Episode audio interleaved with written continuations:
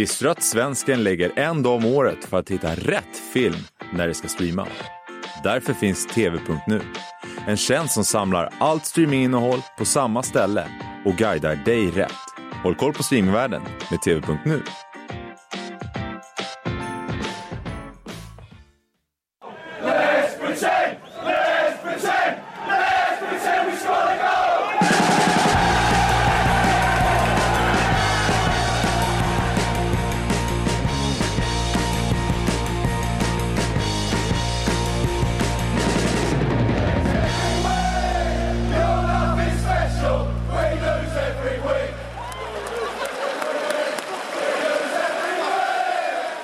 Välkomna ska det vara till Sportbladets Premier League-podd.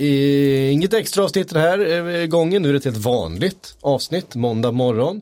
Ehm, vi börjar den här morgonen med att glädjas åt att Västerås SK äntligen då har gjort något vettigt utav de där Victor Nilsson Lindelöf-pengarna och anställt en, en ordentlig assisterande tränare. Eh, grattis Kalle Karlsson.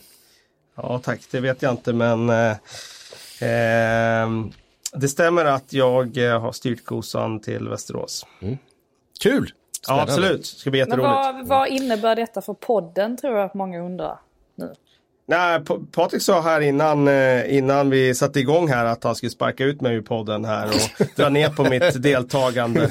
Men, Nej, men vi får se om man, om man blir satt på bänken eller om man få hoppa in på något hörn. Ska... Nej, för min del så, så är jag gärna med i podden så mycket det går. Eh, kanske då, precis som i ditt fall då, från eh, distans från Västerås istället från för eh, här i studion. Men vi får se.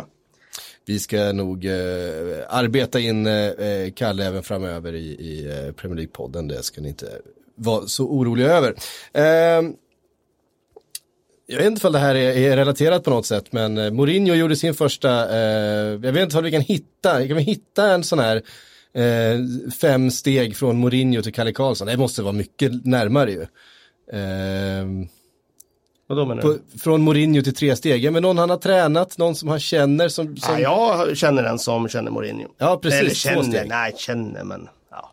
Ja, ja känner. Jag ja. Inte, men. Jag vet inte om jag känner honom, men jag har kontakt med honom. Jag har haft kontakt med honom. Ja, den personen. En portugis. Den, den portugisen är eh, segway då mellan eh, Kalle Karlsson och eh, José ja, Mourinho. Eh, som eh, gjorde sin eh, Tottenham-debut i helgen. Han gjorde det på bortaplan mot eh, West Ham United på London Stadium. Frida, du var där. Var det Eh, hur var stämningen? Hur, var, hur, kändes luften runt eh, Tottenham med Mourinho på bänken? Och då menar vi före avspark redan. Ja, verkligen. eh, ja, alltså jag tycker ju generellt att det är ganska svårt att få ett eh, intryck av hur stämningen är på just London Stadium. För den är, den är ju lite speciell den arenan. För det första så pressläktaren är ju uppe i luften, alltså så högt upp man kan komma i princip. Vilket inte är helt fel för man får en väldigt fin överblick över spelet såklart. Men eh, det, det blir ju mm. inte den här eh, stämningen som de eh, klagar på en del också som det blev på Upton Park. Ehm, men med det sagt så ehm, ehm, Ja, vad ska man säga?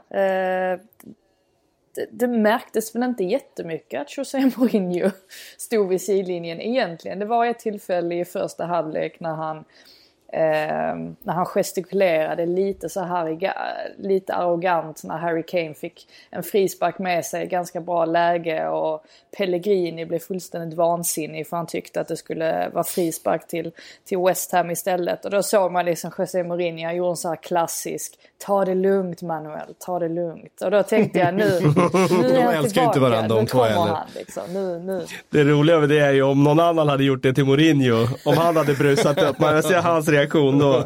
ja men precis. Ja, han blir uh, jag... Men han är ju ödmjuk nu, ja, alltså, han var ju tydlig med det på, på, på presskonferensen, hur ödmjuk han är nu för Jo, och sen, Fantastiskt sen tillade han ju i och för sig att han aldrig hade förlorat en Champions League-final fem minuter senare. Nej. Så att sådär värst så... ödmjuk var han väl inte. Men han höll... Så otroligt, otroligt bra svar på den ju. Tror ja. du att förlusten av Champions League-finalen har påverkat stämningen, har påverkat eh, Pochettino? Det vet jag inte. Jag har aldrig förlorat en Champions League-final.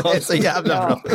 Han, han alltså det är så mycket Mourinho över det svaret. Och det är så roligt att han säger det liksom någon minut efter att han sagt att han blivit den ödmjuka liksom Ja. ja, det är så jäkla bra. Alltså. Han kommer inte förändras. Nej, om det är någon som nej, tror nej, det så, så, så, kommer inget att hända. Han kan ju, han kan tillbaka inte, till matchen. Förlåt. Ja, han kan ju inte riktigt låta bli eh, att göra sådana här grejer. Men i övrigt så, alltså det man noterade väldigt mycket var att förutom att han pratade med Harry Kane flera gånger under matchen och, och de snackade väl om taktiska instruktioner så la han väldigt mycket fokus på Deli Ali och försökte liksom Eh, klappa igång honom och tagga igång honom eh, under hela matchen. Eh, och det märktes ju faktiskt att det var när Dele Alli eh, när han gick från att vara liksom ganska slarvig och i, ganska osynlig också för den delen.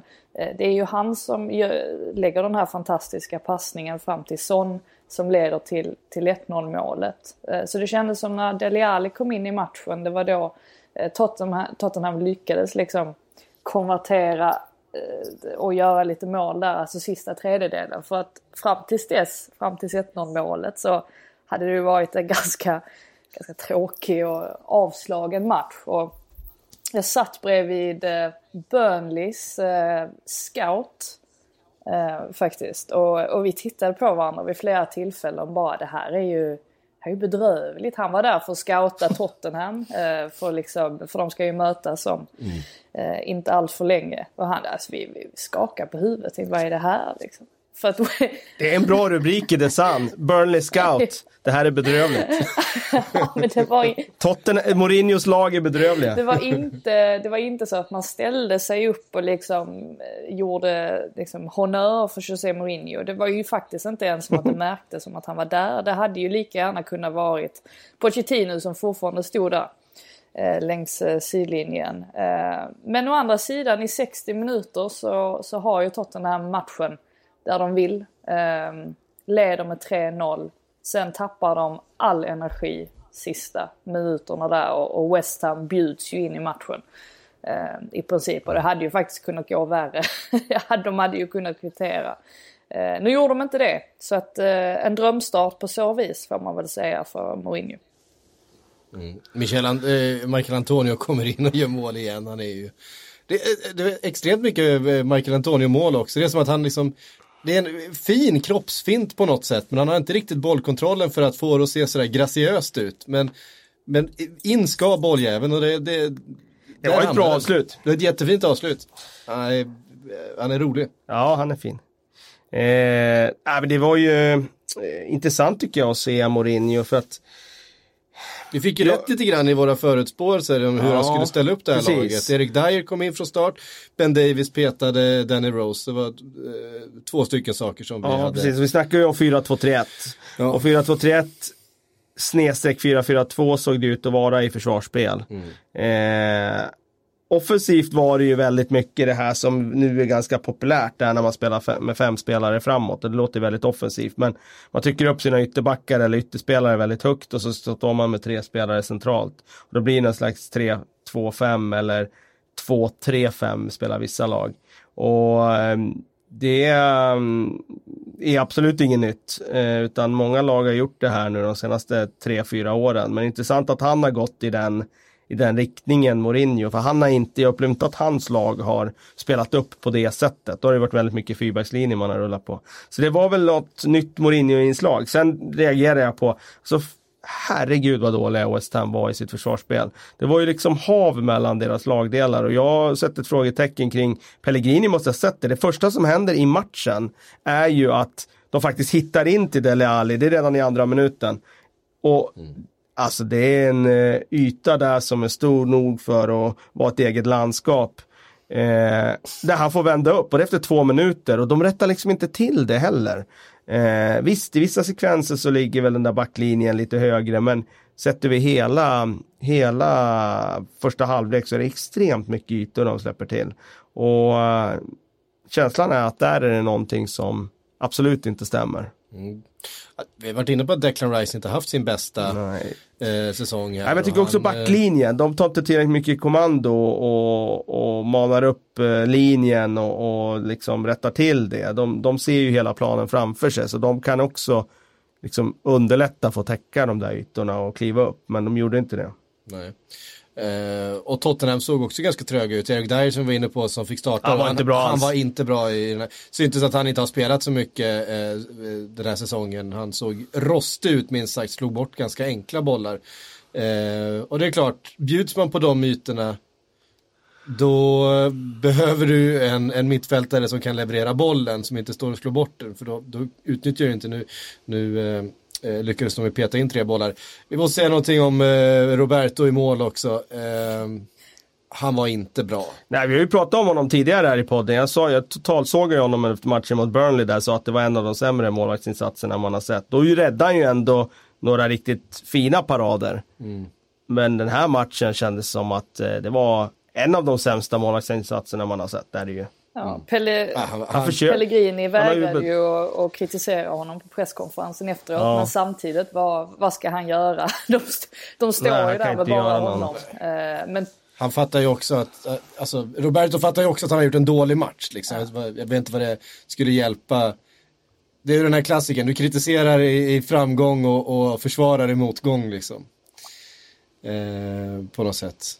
Ja, det var, det var en, en, en riktigt bedrövlig match. Han osar ju verkligen osäkerhet. Det känns som att hela försvaret påverkas av eh, hans, hans fumlighet och hans, eh, bara helt osäkerhet, hans svaga form.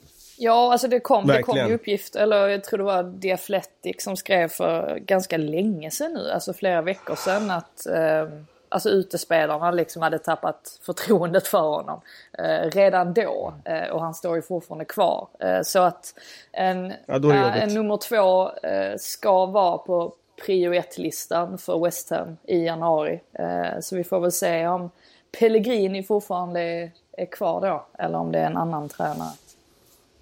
Mm. Ja, ehm, det har ju pratats en del om eh, Benitez. Eddie Howe såg jag något rykte om också. Jag vet inte hur mycket substans det finns i det. Men eh, alltså, båda de skulle ju förmodligen vara drömnamn ja, det, det, det senaste är Chris Wilder dessutom. Så nu, nu kommer, ja, nu kommer okay. alla namnen. Wow. Uh, nu rullar de Han har gjort en snabb resa. Ja. Sam Allardyce har det inte ryktats om. Nej, inte än. Det, kom, det lär väl komma Nej. snart. Ja, inte tillbaks. Jag tror, jag tror West Ham-supporterna bränner ner den här staden om Big Sam kommer tillbaks. Alan Pardew. Ja, för fan. Eh, det är... Eh, det är lite deppigt på West Ham. Efter den där fina starten de hade på säsongen så ser det inte bra ut eh, för tillfället. Och, nej, de får uh, hitta vidare. Men ett uh, litet fall framåt ändå för Tottenham. De har ju behov av poängen. Och de har inte vunnit borta sen i, vad var det, januari eller nej, någonting. Exakt. Så det är klart att det är en riktigt tung triumf. Även om de tappar i slutet så får de ändå sina tre poäng på bortaplan och får vinna första matchen med Mourinho. De bryter borta sviten som varit becksvart. Det är klart att det blir ett positivt slut, eh, liksom summeringen då. Så att eh, Ja, men jag tycker, och sen också när man tittar på de enskilda insatserna som Dele Alli till exempel, som de fick igång lite grann i den här matchen. Så tror jag att eh, de känner nog att de, eh, de eh, har någonting att bygga vidare på ändå, trots den här svaga avslutningen i matchen. Mm. Vi eh, eh, rör oss eh, vidare till eh, nästa match då. Eh, nämligen den mellan Sheffield United och Manchester United som spelades igår eftermiddag kväll. Eh, på förhand inte någonting eh, speciellt kändes det som. Ah, men det kommer väl. Eh, 1-0 åt något håll. Ja, precis. Men det blev ganska underhållande till slut. Ett Sheffield United som var dominant i första halvlek. Eh, alltså Manchester United hängde inte alls med. Eh, väldigt oklart vad det var de, de pysslade med. Phil Jones sprang och sprang och sprang med något fel håll i stort sett hela tiden. Eh, och ehm, när det stod 2-0 till Sheffield United så kändes det ju ganska rättvist. Sen därifrån så händer ju någonting helt annat med Manchester United. Deras andra halvlek är ju riktigt, riktigt bra. Ja. Eh, men lyckas ändå inte knyta ihop det. 3-3 eh, slutade kalaset till slut och ja, var högdramatiskt och det kändes som att, alltså de sista kvarterna kändes som att det skulle bli mål på varenda spark som gick mot mål överhuvudtaget. Eh, man blir nästan svettig av att bara sitta i tv-soffan och kolla på den. Det var sa väldigt mycket om båda de här klubbarna. Om vi börjar med Sheffield United så wow, vilken start de har gjort i Premier League. Eh, vad gediget det här laget är. Eh, det var ju inte bara det att de tog ledningen i den här matchen rättvist utan även spelmässigt så tycker jag att de sätter ju precis allting rätt.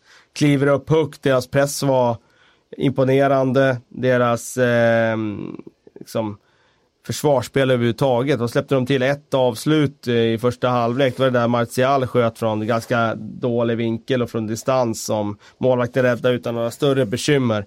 Det, eh, alltså de hade fullständig kontroll på det och det är inga superspelare de har, Sheffield United. Så det säger ändå någonting om hur, hur de har byggt ett väldigt disciplinerat försvarsspel med hjälp av riktiga fotbollsarbetare. Eh, United var ju extremt usla i eh, 65 minuter. Tycker jag. 60 minuter i alla fall.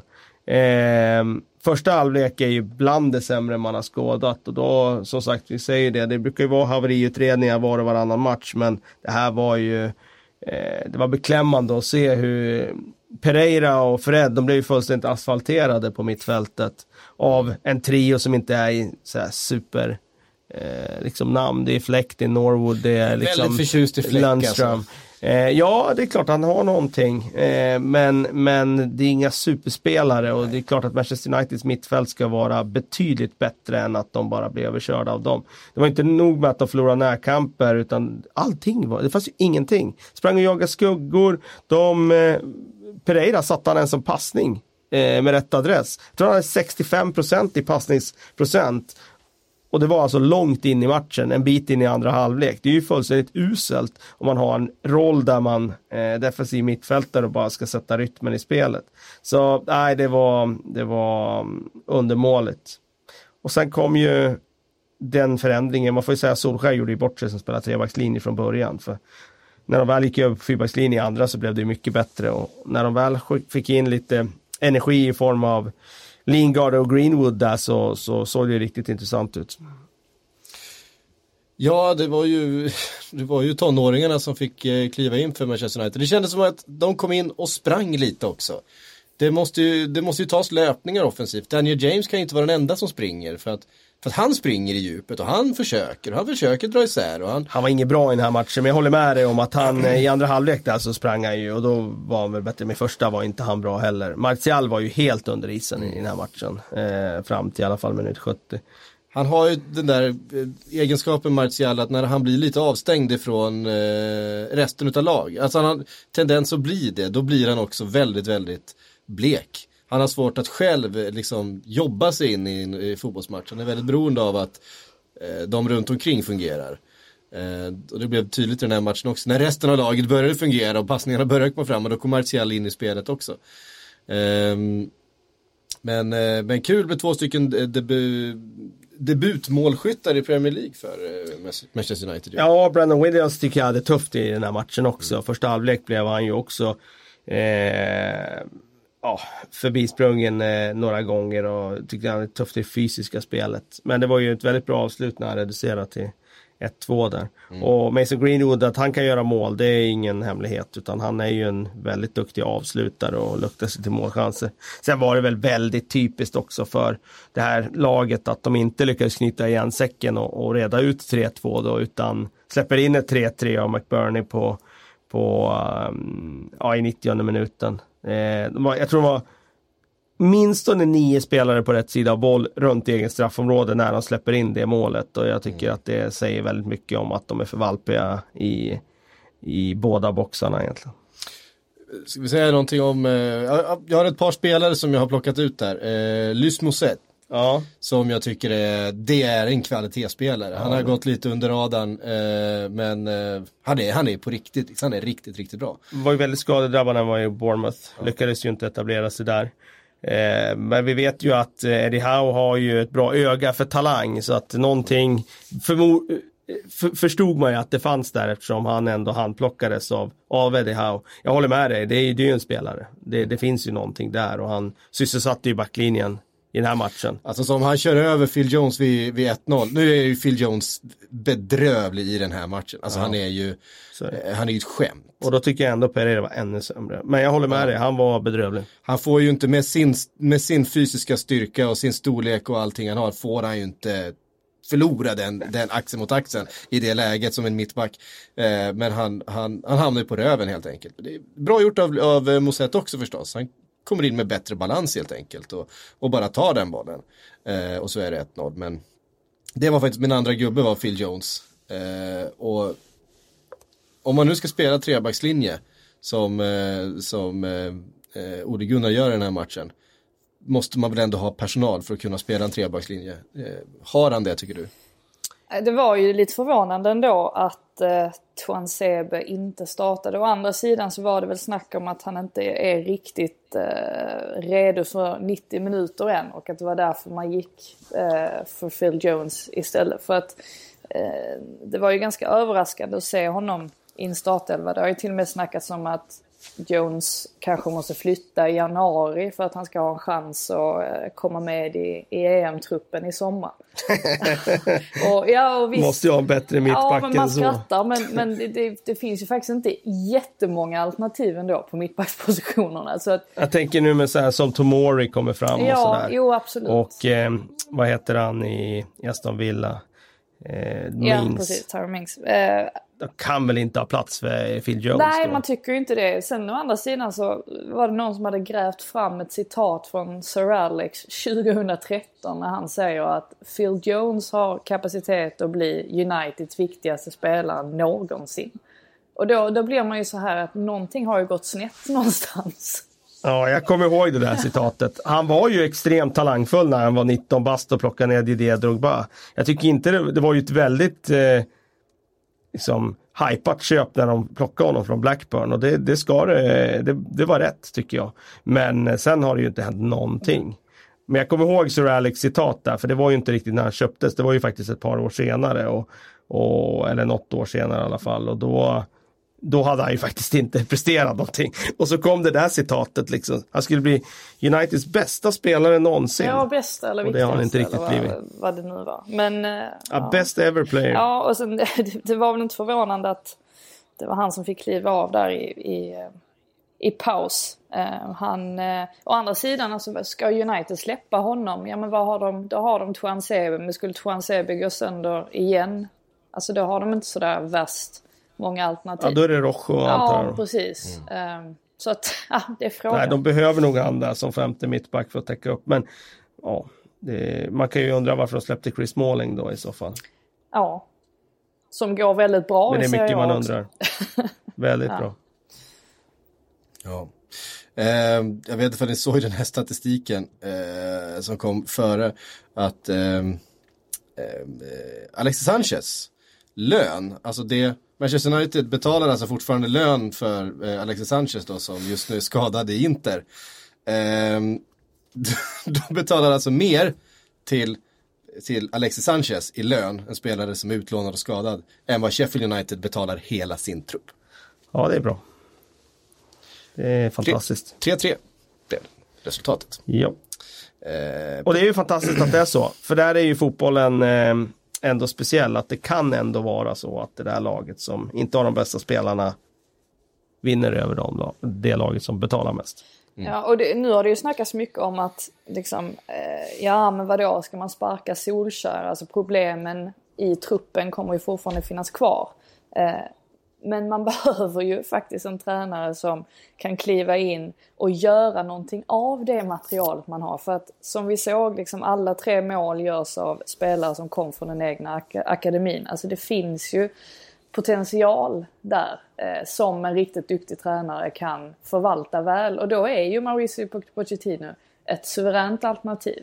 Så att jag, jag tycker nästan att United Alltså med, med all, nu har de så mycket pengar, de kan lika gärna göra en sån här grej till. Sparka en tränare och plocka in en ny. Eh, för att är det någon som, som ska kunna få, få dem på rätt köl igen så känns det som att det är en sån som han. Alltså Solskär, jag tycker inte att hans kunskaper alltså, räcker till. Det, det verkar inte så i alla fall.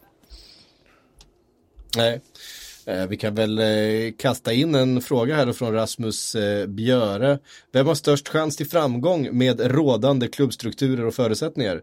Mourinho i Spurs eller Pochettino i United? Nu går vi ev eventualiteter här eftersom Pochettino inte tränar Manchester United. Men om vi tänker att han gör det, vem har störst möjlighet att lyckas?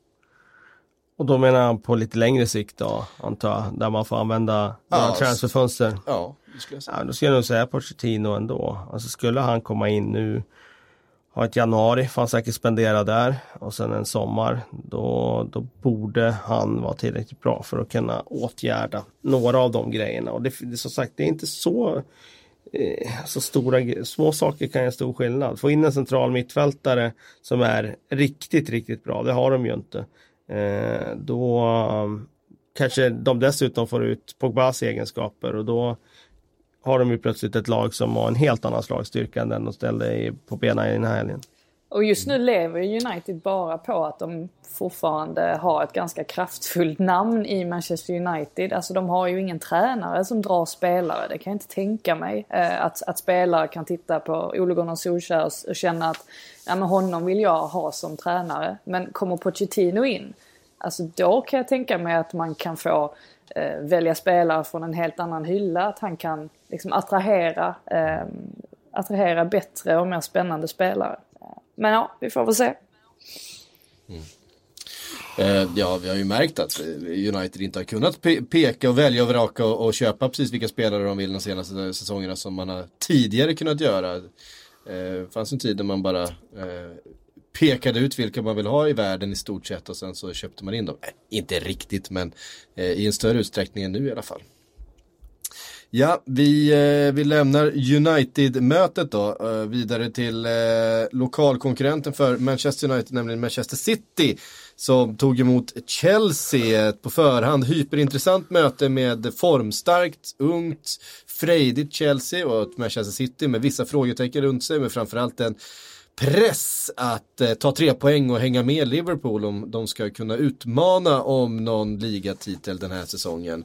Eh, de höll för det trycket, gör en riktigt bra match eh, till slut Manchester City, men det var, det var Chelsea som öppnade målskyttet och det var Kanté, målskytten Kanté, som han nu har utvecklats till som, eh, det är ju ett klassmål han gör. Eh, det går inte att säga annat. Än. Ja, framförallt är det väl passningen från Kovacic som är perfekt. Ja, den är otroligt bra. Eh, och den, den passningen såg vi ju många gånger under matchen. Det är väl lite, man skulle väl kunna kalla den för Chelseas hemliga vapen för vi ser den eh, eh, väldigt, väldigt ofta. Eh, de fick ju inte chansen att använda den fullt så många gånger tror jag i den här matchen som de hade velat göra.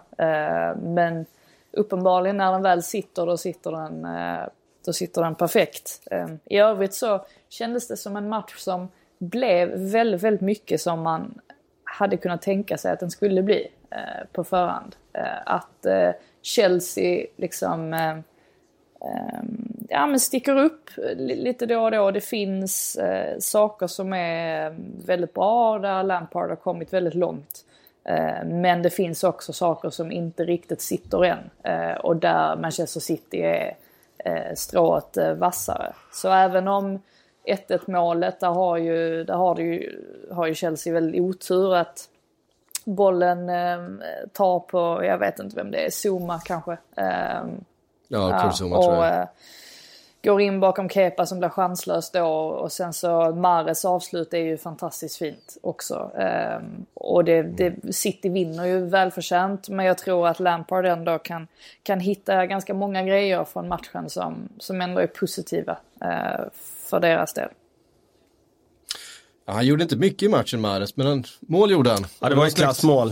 Eh, och han behöver ju verkligen blixtra till och göra den där typen av matchavgörande saker för att mm. annars känns det som att han eh, får svårt att få minuter där. Även om Sané är skadad så känns det som att han uh, just nu lever han ju inte upp till, till uh, förväntningarna. Men det är klart, gör han den där typen av mål lite då och då så, så fyller han ju en funktion i alla fall. Mm. Eh, Manchester City då som eh, tack vare 2-1 och klättrade förbi eh, Chelsea i tabellen igen upp på tredje plats nu då bakom, bakom Leicester. Eh, något annat ni tar med er från den här matchen, Manchester City? Känns det som att de är på väg, eh, de, de har svajat lite grann under eh, Skiftar ju mycket på ytterbackar nu. Nu var det Cancelo och Mendy som var tillbaka och spela. Eh, så att eh, det känns inte som att han har en elva som är satt på samma sätt som det var under de senaste två åren. Mm. Utan det, det, känns som att det roteras lite grann och det laboreras lite grann. Eh, men... Eh, känns som att han försöker spela in Cancelo lite grann. Att han har tagit det lite lugnt nu i början på säsongen för att få honom att vänja in sig i systemet och sådär. Det, det... Så tycker jag Fernandinho gjorde en bra match på mittbacken nu. Och det har ju varit lite frågetecken kring det såklart om hur han kommer se ut där. Men jag tycker att han, eh, han, han såg helt okej okay ut i den rollen. Nu. Jag tar nog med mig att eh, Aspilicueta gör en jättebra match. Eh, jag tycker Sterling är ju inte, han tillåts ju inte vara alls sådär gigantisk eh, som vi har blivit vana vid att se honom. Och man har ju varit på Aspilicueta ganska mycket och tyckt att han inte riktigt hänger med. Eh, men i den här matchen eh, så gjorde han det.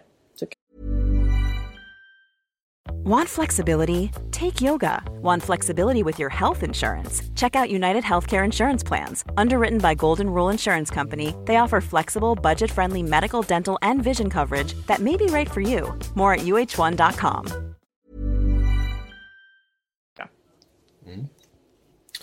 Vi, eh, vi kastar oss då från, eh, från Manchester City till eh, Leicester City. Eh, som ligger på andra plats eh, eh, två poäng före eh, Manchester City tror jag. Eh, ny trepoängare då, borta mot Brighton. Eh, Vardy gör mål igen, han gör alltid mål nu för tiden. Eh, straff den här gången. Eh, inte den här vanliga, han brukar ju alltid bara dunka den mitt i målet. Eh, men nu hittar han en, en, en, placering på den, känns som målvakten förväntade sig lite att han skulle eh, dra den mitt i. Eh, Jose Perez i målprotokollet igen. Fick sitta mycket bänk i början på säsongen. Kanske lite grann också eh, en invändningsperiod. Det är ju en, en värvning som jag tycker flög lite under radarn. Jag tyckte det var ett riktigt kap av Leicester när de lyckades eh, signa över Jose Perez. Det är ju liksom en spelare som har varit väldigt bra för Newcastle under många år. Har kommit in och bidrar med väldigt mycket, mycket eh, teknik och kvalitet. Eh, jag har skrivit en annan punkt här. Lider Brighton lite grann av Bournemouth-sjukan? Och vad är det? Bournemouth-sjukan är helt enkelt att man, man är lite för eh, för optimistisk. Man vill spela sitt eget spel. Man vill rulla boll och man vill eh, kanske inte är riktigt tillräckligt cynisk eh, när man möter de här lite bättre, lite lager med lite högre tempo och lite bättre offensiva spelare helt enkelt. Att man eh, inte är så tight som, eh, och cynisk som, alltså vi har sett Bournemouth under många år, vi har tyckt vi har hyllat dem, tyckt de har spelat bra, och, men i de matcherna där de kanske hade kunnat eh, göra mer med eh, lite annat defensivt tänk så har man ändå hållit fast vid sin offensiva plan och sitt bolltempo och sitt, sin, sin eh, sitt sätt att föra spel på. Och inte riktigt eh, räckt till då mot de bättre motståndarna. Eh, lider Brighton utav Bournemouth-sjukan? Det är klart att de lämnar ganska mycket liksom, ytor eh, när de Eh, kliver upp och, och, och ska rulla boll. Ja, sen jag menar det är ju inte ett lag som har en historia av att spela på det sättet. De har ju verkligen bytt livsåskådning här och gått från ena sidan av spektrat till det andra. Och det är klart att det det är inte spelare som var vana att spela på det här sättet i fjol. Nu ska de börja spela med väldigt hög risk och de ska ta emot bollar felvända på egen planhalva och allt det där när de ställer upp på mittfältare som har gubbe i rygg och så vidare. Så att, det är klart att det är en jätteomställning för dem att det kommer finnas barnsjukdomar. Jag tycker det är imponerande sett hur de har spelat. Men det kommer definitivt vara eh, så att de faller igenom ibland och det tycker jag bara är naturligt. Kan de ligga en bit ovanför strecket och spelar på det här sättet så kommer ju ändå säsongen i stort att ses som en jättesuccé. Mm. För att eh, när vi satt inför säsongen så sa vi att Graham skulle få, få tufft och vara indraget neråt och det tror jag inte någon, det är inte många som har tippat dem eh, högt i tabellen i alla fall. Mm. Leicester uppe på andra plats, hur länge kan de eh, vara med där uppe? Kan de eh, hålla ut hela vägen? Är det rent av Leicester? De har ju en otrolig form just nu som ska eh, hänga på Manchester City då och försöka jaga ikapp Liverpool? Ja men nu tycker jag vi kan slå fast att ja, men vi, vi pratade ju om det här med, med Champions League-plats och sånt för det var ju flera månader sedan eh, och sa att ja men Leicester kan potentiellt hänga med där. Eh, nu tycker jag att det är det är väl klart att de kan det. Eh, nu är de ju faktiskt med 29 poäng. Alltså, det är inte dåligt. Ja, men topp fyra kan de ju definitivt. Men uh, kan de hänga på titelracet? Uh, är det de som kommer att slåss med Nej. Liverpool? Det är ju det som är frågan. Men det är alltså, tror, ja. tror någon det på riktigt? Ja, men topp tre, det, ja, det tror jag. Topp tre, det är en sak. Jag tror att de, jag tror att de och City kommer att vara de som hakar på och sen vad, vad definitionen av haka på är, det är kan man ju diskutera. Mm. Hakar de på nu när de ligger, vad är det, nio poäng efter eller vad det är? Ja, tveksamt, men eh, jag tror att de, de kommer att gå väldigt bra. Det tror jag, Leicester. Mm. Um, ett lag som vi hade förväntat oss eh, var kanske i närheten där uppe, det är Arsenal. Uh, hade möjlighet att uh, göra någonting då mot hopplösa Southampton som vi har kritiserat och sågat under säsongen här på hemmaplan. uh, åker på en boll i baken direkt då när Danny Ings, ja, hela Arsenal-försvaret står och sover, fast situation. Ehm, jag vet, vet, inte vem det är som spelar fram honom men det är säkert Ward Prowse. Rullar fram bollen till Danny Ings som eh, skickligt får man ändå säga prickar in bollen vid första stolpen men eh, det är återigen, det spelar ingen roll om om du har eh, Aubameyang och Lacazette där framme som eh, eh, stöter in två bollar. Det, det trillar ju alltid in bollar bakåt också när eh, Arsenal spelar. Vad, eh, vad ska de ta sig till? Och vad vill Emery egentligen? Nu ställde han också upp med en, med en eh, trebackslinje här. Eller? Famlar han bara? Ja, alltså jag, jag, jag tycker ju att det har gått så långt nu så att det liksom inte finns någonting annat man kan göra än att byta ut Emery. Um, ja, alltså de senaste uppgifterna är ju också att även spelarna börjar tappa förtroende för honom. Uh, och uh, liksom förstår inte riktigt vad han, vart han vill komma någonstans. Och då, eh, då känns det ju ganska lönlöst att fortsätta eh, om inte de har förtroende. Eh, och jag tycker så, så som Eh, nu har jag ju bara kollat liksom extended highlights men att döma av dem så ska ju Arsenal vara väldigt, väldigt glada över att de ens får med sig en poäng därifrån. Och så ska det ju inte vara. Alltså när Arsenal spelar på hemmaplan mot Southampton som har haft de alltså, problemen de har haft nu under säsongen. Alltså det, och vi har sett det många gånger att de liksom har kommit därifrån med, det var ju samma sak på bortaplan mot Watford exempelvis där man eh, kanske i slutändan eh, inte förtjänade ens en poäng. Eh, så att nej, jag, jag är ju för att Arsenal ska göra någonting. Och det har ju snackats främst om Allegri såklart som ett eh, drömalternativ men även Arteta. Eh, det återstår väl att se om ledningen också tycker att det behövs en förändring. Det sägs ju också att Mourinhos intåg har satt ännu mer press på dem. Eh, att det ska ha varit en effekt. Jag tror, jag, jag tror inte man ska agera utifrån det, men jag, jag, förstår ju också det där med att det blir ju en extern press då när man tittar på att grannen har bytt tränare och sådär. Men då finns det risk att man tar de här förhastade besluten. Men eh, just i det här fallet finns det ju en, en hel del som talar för att han har kört fast och att det kan vara dags för ett byte. Och eh, jag har inte heller sett matchen så, men vad jag förstår hade ju Southampton ruskiga lägen att ja, springa ja, iväg med den här matchen. Ja, det var ett under att de inte, alltså det var, det var, direkt dåligt att de inte lyckades få in fler mål kan jag säga. Och det säger kanske en del om Southampton också. Mm. Men, men eh, det är klart att en förlust hemma mot Southampton, den hade varit ganska jobbig i det här läget för Emery. Ja, det var rätt nära. Ja. Eh, och 2-2 hemma är ju också för dåligt. Det är för dåligt men det är eh. trots allt ingen förlust och det kanske räddar hans jobb i en vecka till. Mm. Ja, eh, borde inte göra det. Kan jag tycka. Om jag ska vara riktigt ärlig. Det, Ja, det ser för deppigt ut eh, i Arsenal. Jag vet inte heller så här. De har ju tryckt upp Beirin och Tierney startar ju. Men som wingbacks, är de wingbacks egentligen de två? Ja, men, för vill spela med en trebackslinje då. Det blir liksom inte bättre han, han provar olika lösningar och han, han eh, nej, det känns som ingenting funkar. Han, det känns som han, verkligen som han famlar just nu, eh, Emery, över hur han ska få få ihop det här laget. Ja, och sen... Alltså det är ju inte lätt när det går emot, för om man inte ändrar då hade folk undrat varför ändrar han inte för? Varför det, han ser ju att det inte funkar så att um, man har bara ett val, det är att vinna matcher. Mm. Ja, det finns ju en oro också för att alltså, Aubameyang och Lacazette som väl i, i slutändan är Arsenals viktigaste spelare. Det finns en oro där att de inte kommer vilja förlänga sina kontrakt om nu Arsenal liksom missar, dels missar Champions League ännu en gång men också har en tränare som de känner att nej, han kommer aldrig kunna vända på det här. Eh, så det finns ju, det är ju ganska mycket på spel ändå. Verkligen. Ja, eh, Crystal Palace Liverpool 1-2. En eh, inte, inte den mest underhållande matchen man sett i hela sitt liv. Eh, Crystal Palace bättre än Liverpool sett över 90 minuter tycker jag man kan eh, säga. Framförallt första halvlek tycker jag. Ja, ja framförallt första halvlek. Eh, där tycker jag att de gör det bra. Lite, lite likt Sheffield United, de sätter sin matchplan rätt, de mm. kommer upp högre än vad man kanske förväntat sig. Lyckas vinna tillbaka bollen ibland på ett sätt som man kanske inte hade trott att de skulle göra.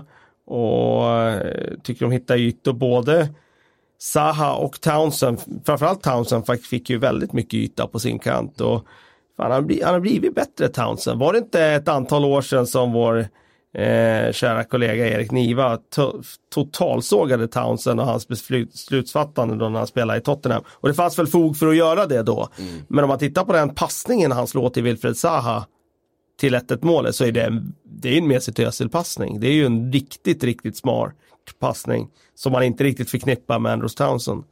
Eh, så han tycker jag har utvecklats. Mm. Eh,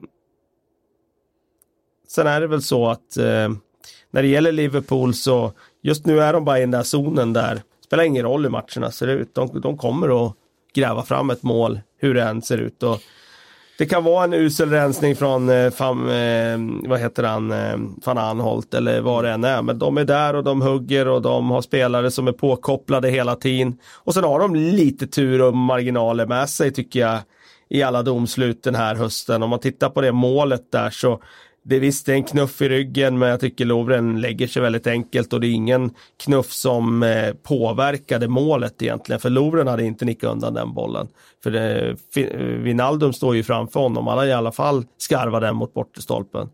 Så att eh, de har ju liksom de där marginalerna med sig hela tiden och de ska man förtjäna och de gör rätt saker och därför förtjänar de de marginalerna. Därför har de dem, den där liksom turen med sig vecka efter vecka och det är inte lätt att, att hamna i den situationen utan det krävs väldigt hårt arbete och, och väldigt, väldigt bra fokus för att, att ha det. Annars hade alla lag haft tur. Ja, precis. Och det är ju det där igen, liksom så här, var, jag kan väl tycka att så här, ja, det är en knuff i ryggen och det kan ju bli frispark. Men då är vi inne där igen. Är VARs uppgift att sitta ett realtid, Nej, att, att, att, att, att realtidsrecensera domslut?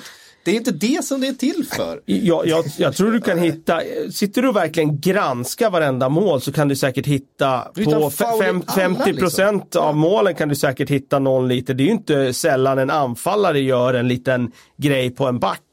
Eh, sen i det här fallet så är det ju en knuff i ryggen och knuff i ryggen kan man ju blåsa för. Men jag, jag tycker, om man tittar på den flera gånger så tycker jag Lovren hjälper till rätt mycket i den. Den är inte så hård den där knuffen. Och jag tycker inte den påverkar någonting. Så för min del så, ja det är en knuff men det är ingenting som VAR behöver gå in och, och rätta till. Det, Nej, det är ingen clear and obvious error Nej, från, från, från domaren. Och det är, det, det är där, den, den formuleringen är ju så problematisk. Den är jätteproblematisk. Och det är, det, det är där vi hamnar, det är det jag menar. Det är det här som är min stora kritik, nu jag igen. Förlåt! Men det är den här realtidsrecens realtidsrecenserandet av domslut som är så dumt. Det är inte det VAR ska göra. Men vad ska då VAR göra? Ja, det är inte någon som riktigt har ett jättebra svar på det. Det ska inte fungera som det gör just nu. Nej, men som Erik sa i studion där också, om man tittar, det är ju ingen konsekvens riktigt här, för de har ju inte gått in och petat i situationer som domaren har kunnat bedöma Nej. så ofta den här hösten. Utan det har ju varit mer de här grejerna som eh, som är det hans eller inte hans, eh, liksom de här lite mer definitiva offside och så vidare. Det har ju varit väldigt sällan de har gått in och rättat ett domslut där domaren har eh, dömt, eh, liksom sett en situation eller i alla fall kunnat bedöma situationen. Det har ju gjorts ett antal tillfällen och det visst, du, du pratar mycket om att Liverpool, men Liverpool, framförallt Liverpool har inte fått så många, men de har fått några väldigt matchavgörande. Eh, sådana domslut med sig. Och det är, väl det, det är därför som det eh, märks så tydligt. För annars är det ju Eh, de som har fått flest domslut med sig som har blivit overturned av, av VAR. Det är eh, Leicester, Southampton, Crystal Palace, Manchester United, Tottenham och West Ham. är de sex klubbarna. Ehm, eh, som, som toppar den listan. Eh, men det kanske inte har varit de, de där avgörande lägena, alltså där matcher har stått och vänt, sista fem minuterna. Eller som det här när liksom slutet på en halvlek som, skulle, alltså som kändes så psykologiskt viktigt efter en fin halvlek utav Crystal Palace. Alltså, eh, och det är där som jag tycker eh, turen har kommit in för, Precis. för, ja, för Liverpool. Med, för att jag tror inte de har fått fler egentligen. Nej. De har fått dem precis de här avgörande Nej, det är inte det jag menar riktigt. Ögonblick. Det är inte det jag menar med att de har haft tur med VAR. Det är inte det. Utan det, man känner bara att bollen studsar deras väg. När Mané gör mål sen så, så målvakten är på bollen, den tar i stolpen, den studsar egentligen ut men det blir backspin på bollen som studsar tillbaka och så studsar den in via den andra stolpen. Det var verkligen så här, studsar den någon millimeter längre ut på stolpen så går inte den där bollen in. Men de, eh, de har just eh, Fru Fortuna med sig just den här hösten och som sagt, det är, inte, det är ingen slump utan de gör så jäkla mycket rätt saker. Och då ser det ofta, det är alltid så att de bra lagen har tur, man säger ju det. Och det, det, är, det är inget unikt för Liverpool. Det har ju varit som alla mästarlag så upplever man ju att ah, men de har lite tur, de har lite marginaler med sig. Men det, det har man ju när så, man gör rätt saker. Det är så här, en förlust på de senaste 53 ligamatcherna. Det, det är ju klart att det, det, hur bra man än är så, så får man inte ihop ett sånt facit utan att man har marginaler med sig. Det är ju bara, det är ju bara så. Eh, 37 poäng nu, eh, Liverpool, och nytt kontrakt säkrat, eh, får man väl ändå säga. 37 poäng brukar väl räcka till eh, att eh, hamna över strecket. Så i teorin kan man väl förlora resten av matcherna den här säsongen och spela eh, Premier League nästa säsong också. Um, vi vänder oss då till eh, lokalkonkurrenten Everton där det ser betydligt, det är snack om att inte ha marginalerna på sin sida eh, just nu. Där får man nyckelspelare äh, skadade och äh, ja, ingenting funkar nu. Hade man då möjligheten på hemmaplan mot, mot hopplösa Norwich som knappt har satt en fot rätt den senaste äh, månaderna och så åker man på 0-2 i baken och nu måste väl Marco Silvas dagar vara räknade oj, oj. på Goodison Park. Det har, det har tagit lång tid för dig att komma till den. Eh.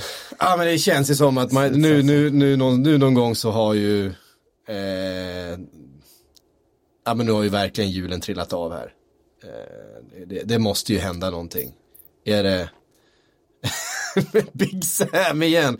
Han är säkert på en lönelista fortfarande där sen, sen förra, förra sessionen. Eh, men ah, eh, vad, vad, vad, ska de göra? Vad ska Everton göra? De har all, all den här investeringen som de har gjort och de eh, Ja, så, så, så mycket spelare som man jämf vi jämförde dem med Leicester förra säsongen. Att ja, men det är liksom Leicester och Everton. Det, det är de som eh, ska vara med där uppe. Nu är Everton då tre poäng ovanför strecket va.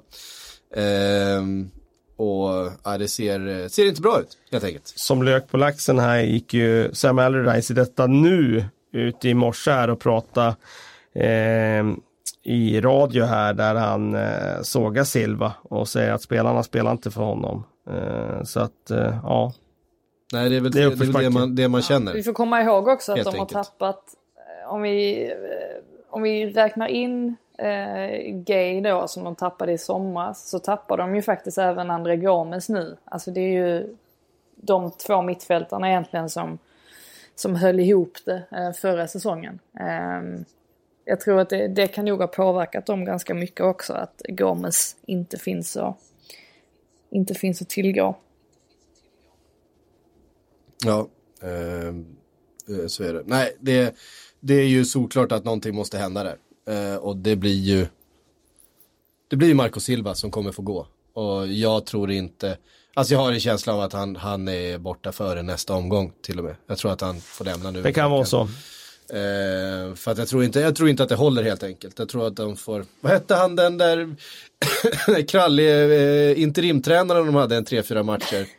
Eh, för ett par säsonger, eh, säsonger sedan. Han var så eh, stor och biffig. Vad hette Minns han? inte. Dock eh, ser jag här att David Moyes är eh, eh högaktuell för comeback. Ja, det har pratats om det och det, vet, ja. Alltså är det, är det någonstans han fortfarande skulle kunna ha lite värde på sina aktier så är det väl i Everton. Men... Han kan klubben, är det det du säger? det kan han ju, eh, onekligen. Han, han eh, kommer ju alltid fira med dem för, eh, liksom, under en period. Och skulle han lyckas med det nu så då är han ju ett geni. Får prata lite om eh, Norwich äh, också ju. Som ändå är en ja, viktig seger för dem.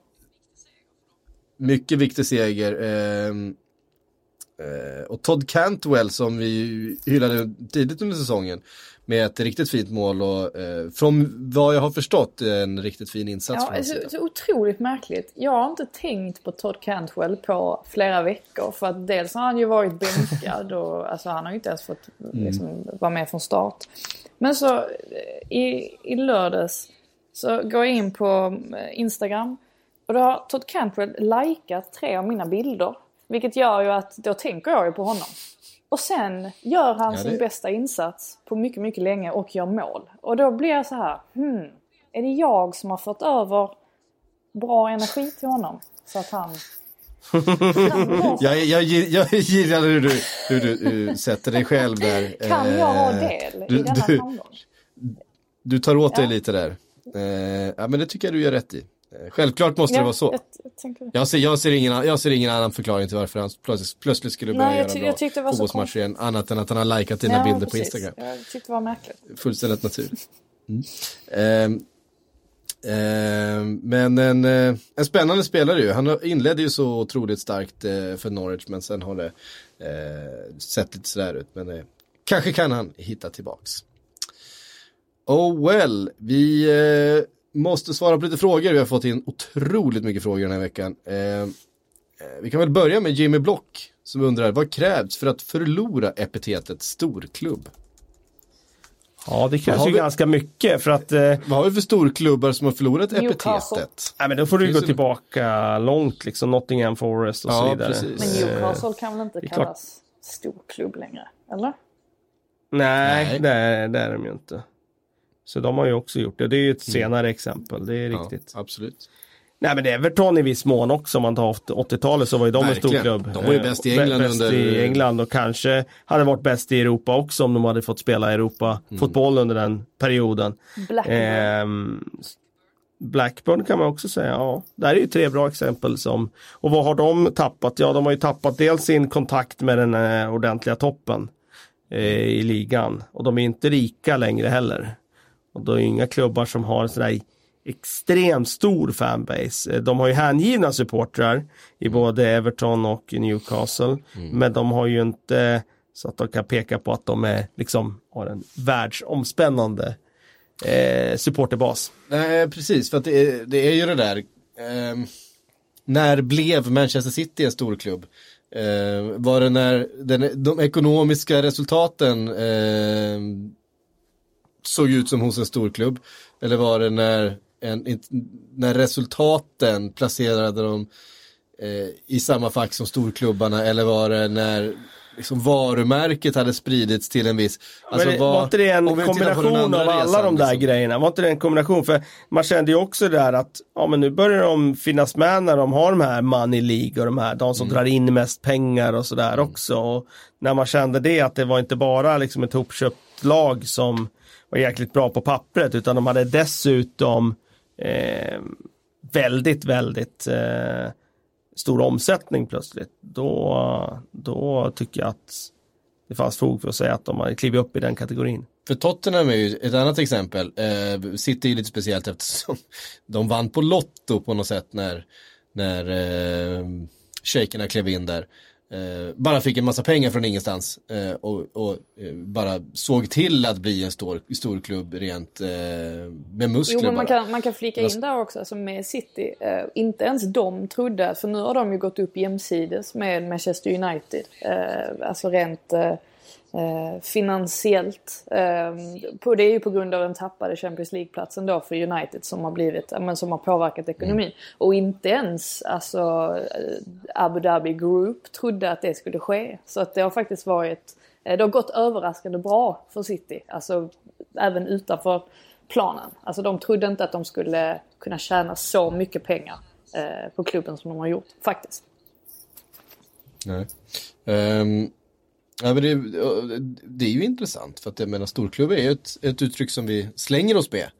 Eh, men det finns ju inga riktigt, det finns ju inga, så, så, att säga, det finns inga tydliga parametrar för vad vi räknar in i det. Det ska ju finnas lite supporter bas i det, det ska finnas en ekonomisk bas i det, det ska finnas en, en sportslig framgång som måste vara på något sätt, men det, det är otydligt riktigt vad som räknas är, eh, men Tottenham är ju såklart en storklubb efter sina sportsliga framgångar. Ja. Är man ekonomiskt en storklubb?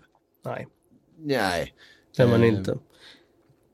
Eh, och så vidare. Ja, det är en, en diskussion vi kan föra eh, mycket längre. Boda undrar eh, vilka topplag det är en annan eh, beskrivning. För topplag, då, då tittar vi på resultaten. Eh, vilka topplag kommer förstärka med nya spelare i januari? Eh, undrar han. Och det börjar ju surras en del. Eh, snack om att eh, City ska förstärka sin defensiv. Eh, det har pratats väldigt mycket om Ryan Fraser faktiskt till Liverpool. Eh, någonting som de har tittat på länge. Eh, känner att de behöver förstärka eh, sina ytterpositioner. Eh, ser några andra behov i toppklubbarna eh, förstärka. Vi kan väl förvänta oss att eh, Tottenham förstärker nu när Mourinho har kommit in. Um, har ni någon position där ni ser att uh, Mourinho kommer förstärka omedelbart? Um, uh, ja, gud nu, nu var jag, nu var ja. jag någon helt annanstans.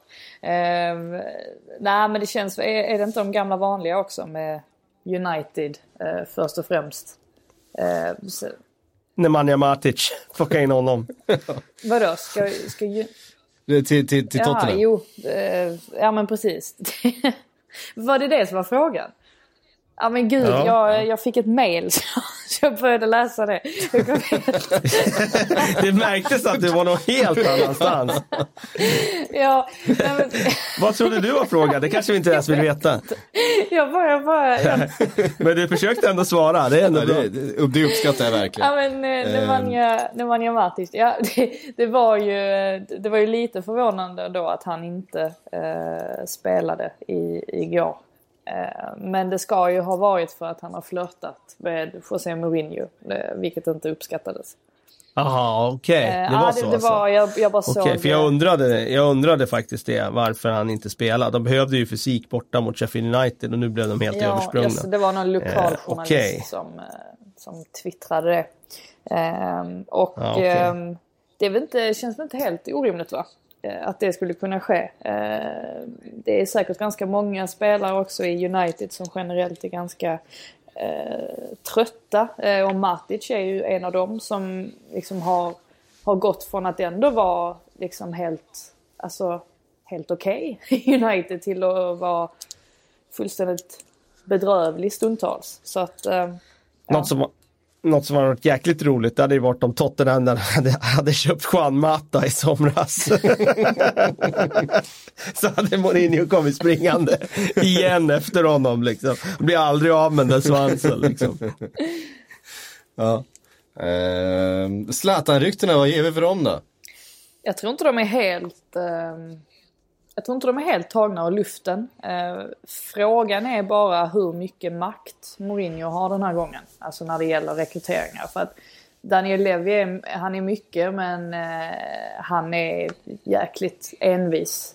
Och eh, jag tror liksom inte att han kommer, han kommer inte tillåta Mourinho att göra precis vad han vill. Det, det måste vara lönsamt. Och man ska, jag tror inte att de tar in Zlatan och sen ger de honom en lön som är eh, liksom eh, i, i paritet med Harry Kanes och eh, Alice och, och, så vidare. Men eh, Ja. Jag tror att Zlatan ska ha betydligt högre lön om han kommer in än vad, vad precis. Kane och Minus, Minus ska ju ha en peng också. Mm. Ja, precis. Det, jag, det är ingen Levi-värvning. Har Levi någonsin köpt spelare genom Raiola? Nej, det tror jag inte. De har inte haft så mycket, de har, Nej, jag, tror det... att de, jag tror att Levi har undvikit. Ja, för, för, exakt, för han vill ju alltid hålla ner löner och sådär och Raiola är ju känd för att eh, vara ganska bra på löneförhandla. Så att, ja. eh, Nej, det, det känns inte som någon sån match in heaven. Känns som, som två så stenhårda förhandlare att det kan aldrig bli några dealer mellan De sitter och förhandlar hela vägen förbi ett par, par tre transferfönster till liksom. Det är som en sån här marknad där man liksom bara, nej, nej då blir det inget och börjar gå därifrån. Och ja. båda två reagerar likadant och så bara blir det ingenting. Ja, så kan det också vara. Eh, ja, vi får se. Nu, nu. Eh, man hade ju inte haft någonting emot det. det hade varit spännande. Det hade varit kittlande. Ja, det, få saker som, nästan någonting som li, limmar ännu mindre med Tottenham än Mourinho är ju Zlatan. är liksom, Mourinho limmar inte alls med Tottenham, men, men Zlatan limmar fan ännu mindre alltså, det skulle jag påstå. Eh, nu, nu, måste jag ja. snart börja röra mig här. Klockan är lite mycket. Ja, Ja, vi ska eh, runda av. Vi har, ja, nu får jag ta upp den här. Ledley Kings knä har ju fört en kampanj då mot ja. eh, rivalen eh, Arsenals eh, dyra värvning Pepe i somras. När han eh, varenda vecka den här eh, hösten eh, till podden har ställt frågan, eh, prata om eh, den största floppen i modern tid, Nicolas Pepe. eh, det är lite tidigt att utse Nicolas Pepe till den största floppen i modern tid. Men jag förstår att du driver en kampanj här, eh, Ledley Kings knä, och det, det, det, är helt fine, det får man göra. Det får man göra. Eh, men eh, det kan väl vara läge att, eh, Ta upp Pepe-pucken. Säga någonting om Pepe, han har ju ett guldläge i den här matchen som han sjabblar bort bort. Till exempel, och vi har ju sett det några gånger nu. Eh, och det är ju en av de dyraste, om inte den dyraste, eh, värvningen i Arsenals historia. Så det är klart att eh, man hade förväntat sig mer. Helt enkelt. Ja, men sen samtidigt inte lätt att prestera i, i Arsenal när det ser ut som det gör. Alltså jag tycker att han, det har ju funnits matcher där han faktiskt har, har gjort det liksom helt okej. Okay. Men han har blivit för ensam på sin kant och liksom inte har fått rätt understöd och så vidare. Så att, ja, jag vet inte, jag, jag, eh, jag tycker väl fortfarande att Alexis Sanchez får, får ha eh, titeln som största floppen i modern tid. Men eh, jag kanske ändrar mig så småningom, vi får se han har ju varit allt annat än bra, men det är ändå intressant att han eh, sett till WhoScored ranking som bara rankar rent statistiskt på alla auktioner mm. så ligger han alltså två av alla Arsenal-spelare hittills den här säsongen. Då han alltså 0,01 eh, punkt då efter Lacazette som rankas som den bästa Arsenal-spelare om man tittar på alla enligt deras då mm. eh, rating som eh, bygger på någon logaritm som liksom väger de här olika statistikbedömningarna eh, då, så ligger han tvåa bakom Lacazette och precis före Guendouzi. Så att ja, det, det kanske går att, att vara någon slags djävulens advokat med hjälp av de siffrorna. Men det, den advokaten som ska försvara honom om man fortsätter prestera så här över längre tid, då, då får man ha väldigt bra argument. Mm, det får man faktiskt ha. Hörrni, det var veckans eh, Premier League-podd det. Tack Frida för att du var med som vanligt. Tack Kalle för att du kom in. Eh, nu är det Champions League i veckan och så nu är det full fart. Nu är det fotboll precis hela tiden här. Eh, fram tills, ja, jag vet när är nästa landslagsuppehåll? Äh, det är ju framme i vår vet du. Det här är precis. sista landslagsuppehållet på ett bra tag. Just det. Så nu är, det, nu är det otroligt mycket fotboll att prata om. Ja, eh, stämmer. Det ser vi fram emot. Hörrni, tack alla för att ni har lyssnat. Eh, vi hörs om en vecka igen. Bra, då får du springa yes. eh, Frida. Hörs Frida. Skicka med, skicka med filen yeah. så fort som möjligt. Du yeah. förresten, eh, om, du, om du kan eh, exportera ut den som MP3 så blir ju filen otroligt mycket mindre. Då går det nog snabbare att skicka. Det blir lite mer komprimerat men, eh, men eh, kolla ifall du kan göra det. Du kan inte det? Okej.